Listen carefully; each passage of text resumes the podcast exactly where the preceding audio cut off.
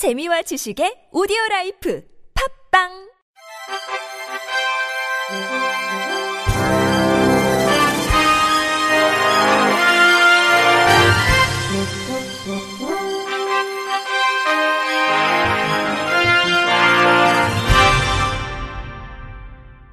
청취자 여러분 안녕하십니까. 10월 첫째 주 주간 KBIC 뉴스입니다.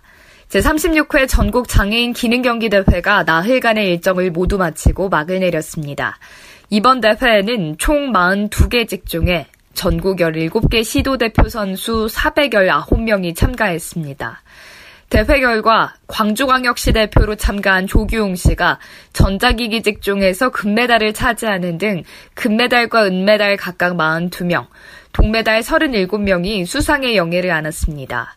이번 대회 수상자에게는 메달과 함께 1,200만원에서 50만원의 상금이 지급되고 입상한 날부터 2년간 해당 직종 기능사 필기 및 실기시험 면제, 국제장애인기능올림픽대회 국가대표 선발전에 참가할 수 있는 자격이 부여되는 등 특전이 주어집니다.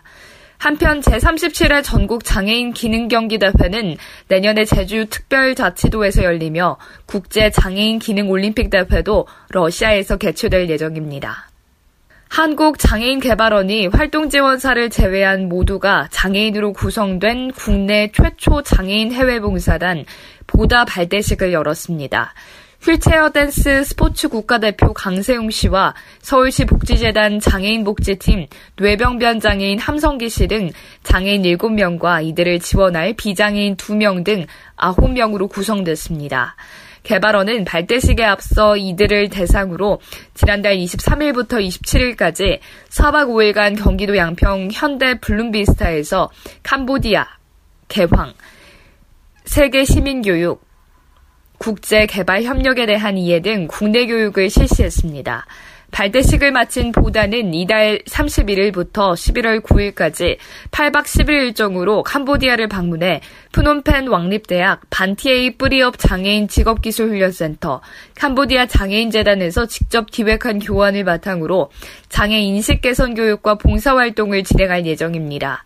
최경숙 개발원장은 이번 해외봉사단은 비장애인을 중심으로 실시됐던 기존 해외봉사단 패러다임에서 벗어나 장애인으로 구성된 봉사단의 역량을 증명하는 데 의의가 있다며 이번 해외봉사를 계기로 더 많은 장애인들이 국제 무대에서 활동할 수 있기를 바란다고 전했습니다.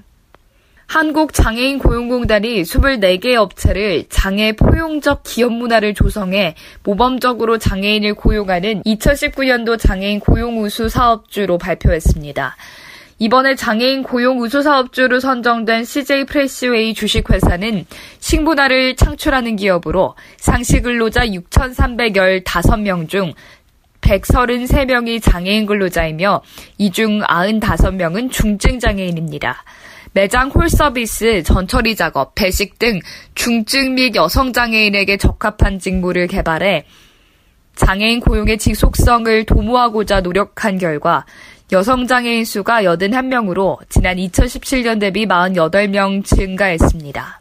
주식회사 위드유는 주식회사 LG유플러스가 장애인 고용 확대를 위해 설립한 LG그룹의 자회사형 표준사업장으로 상시 근로자 205명 중 100명이 장애인 근로자이며 이 중 80명은 중증 장애인입니다.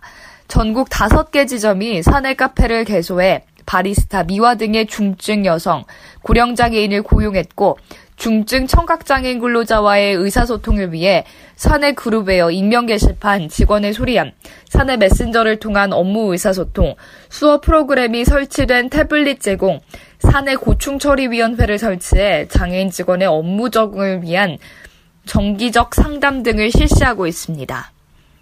대한장애인체육회가 2020년 도쿄 패럴림픽 우길기 반입과 우길기를 형상화한 메달 디자인, 후쿠시마산 식자재 사용에 대해 지속적인 문제 제기에 나섭니다.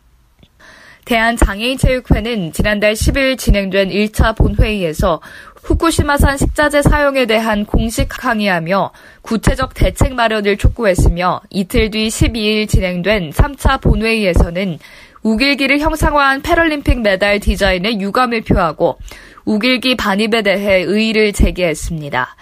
한편으로는 이명호 회장의 명의로 IPC와 대외조직위원회에 항의 서신을 발송했고 중국, 홍콩 등 주변국에 협조를 요청했습니다. 대한장애인체육회 관계자는 항의 서신을 보낸 이후 분위기에 다소 변화가 느껴졌다며 사전에 공조를 약속한 중국 패럴림픽위원회의 경우 3차 본회의에서 한국의 의의제기 내용에 동의한다고 밝혔습니다. 이에 대해 IPC는 우길기와 관련된 문제는 아직 발생하지 않은 가상적인 상황이라 답변이 어렵다. 한국, 중국이 동의한다면 추후 별도로 논의하겠다라는 답변을 내놨다고 대한장애인체육회는 설명했습니다. 대한장애인체육회는 지속적으로 문제를 제기하는 한편 주변국과 공조를 통해 협력관계를 구축할 것이라며 후쿠시마산 식자재 사용에 대한 대안으로 국내산 식자재 공수와 한식지원단 운영 방안을 검토 중이라고 전했습니다. 국회 보건복지위 소속 더불어민주당 윤일규 의원이 지난 2일 국회에서 열린 보건복지부 국정감사에서 장애인 학대 문제를 담당하는 장애인 권익옹호기관을 확대해야 한다고 주장했습니다. 윤 의원이 보건복지부로부터 제출받은 자료에 의하면 지난해 학대 의심 신고는 3,658건이며 이 중 학대 의심 사례는 50.2%인 1,835건이었습니다. 피해 장애인 중 발달장애인 비율이 70.4%이지만 당사자 신고율은 단 2.9%에 불과했습니다. 학대 신고가 접수되면 72시간 안에 2인 1조로 현장 조사 및 응급조치가 이뤄져야 하지만 17개 시도별 상담원 평균 배치 인원이 2명에서 3명에 그쳐 적극적인 대처가 불가능했습니다. 또한 피해 조사와 지원이 지연될 경우에는 피해자는 2차 폭행, 협박, 회유 등의 또 다른 피해를 겪게 됩니다. 윤 의원은 지역별로 인력이 부족해 상담원 1명당 매년 약 91건의 학대 신고를 접수하고 46건의 학대 의심 사례를 조사하는 실정이라고 지적하면서 부족한 인력을 보충하고 지역별 기관을 확충하는 등 추가적인 대안을 마련해야 한다고 촉구했습니다. 장애인 먼저 실천운동본부가 오는 10일부터 24일까지 2019년 장애인 먼저 실천상 후보 추천을 받습니다. 장애인 먼저 실천상은 유엔이 정한 세계 장애인의 날을 기념해 장애인 먼저 실천운동의 활성화와 국민들의 장애인 인식 개선을 돕고자 매년 수여하는 상입니다. 지난해에는 중증장애 아동의 의료서비스 지원 및 발달장애, 예술청소년병원 초청공연 등 장애인 먼저 실천운동 확산에 앞장선 분당 서울대학교 병원이 대상의 영광을 안았습니다. 시상 부문은 장애 인식 개선, 사회 통합, 통합교육 총 3개 부문이며 3년 이상 장애 인식 개선을 실천한 개인 또는 단체를 대상으로 시상합니다. 결과는 이달 31일에 발표될 예정이며 선정된 개인과 단체에게는 장애인 먼저 실천 대상과 보건복지부 장관 표창, 국민일보 사장, 복지TV 사장상 등이 주어집니다. 시상식은 12월 11일 오전 11시 서울 여성플라자에서 개최됩니다.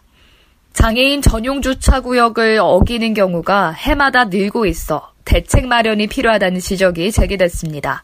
국회 보건복지위원회 장정숙 의원이 보건복지부에서 받은 연도별 과태료 부과 현황 자료에 따르면 전국 장애인 전용 주차 공간 위반 건수는 지난 2014년 88,042건에서 지난해 422,292건으로 해마다 증가 추세이며 올해 들어서는 8월 현재 262,629건이 주차 위반으로 나타났습니다.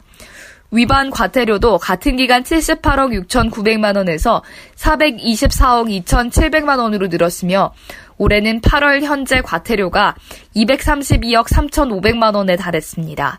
장애인 주차구역 위반으로 적발당하고도 계속해서 중복 위반을 하는 차량도 지난 5년간 2회 이상 적발된 건수는 총 89,066건이었습니다. 장 의원은 정부가 매년 합동단속을 하지만 효과는 미미하다면서 장애인 전용 주차구역 불법 주차에 대해 현행 10만 원 과태료 부과금액을 올리고 불법 주차 3회 이상 중복 주차 위반자 처벌을 강화하는 등 실효성 있는 대책을 마련해야 한다고 말했습니다. 이상으로 10월 첫째 주 주간 KBIC 뉴스를 마칩니다. 지금까지 제작의 이창훈, 진행의 유정진이었습니다. KBIC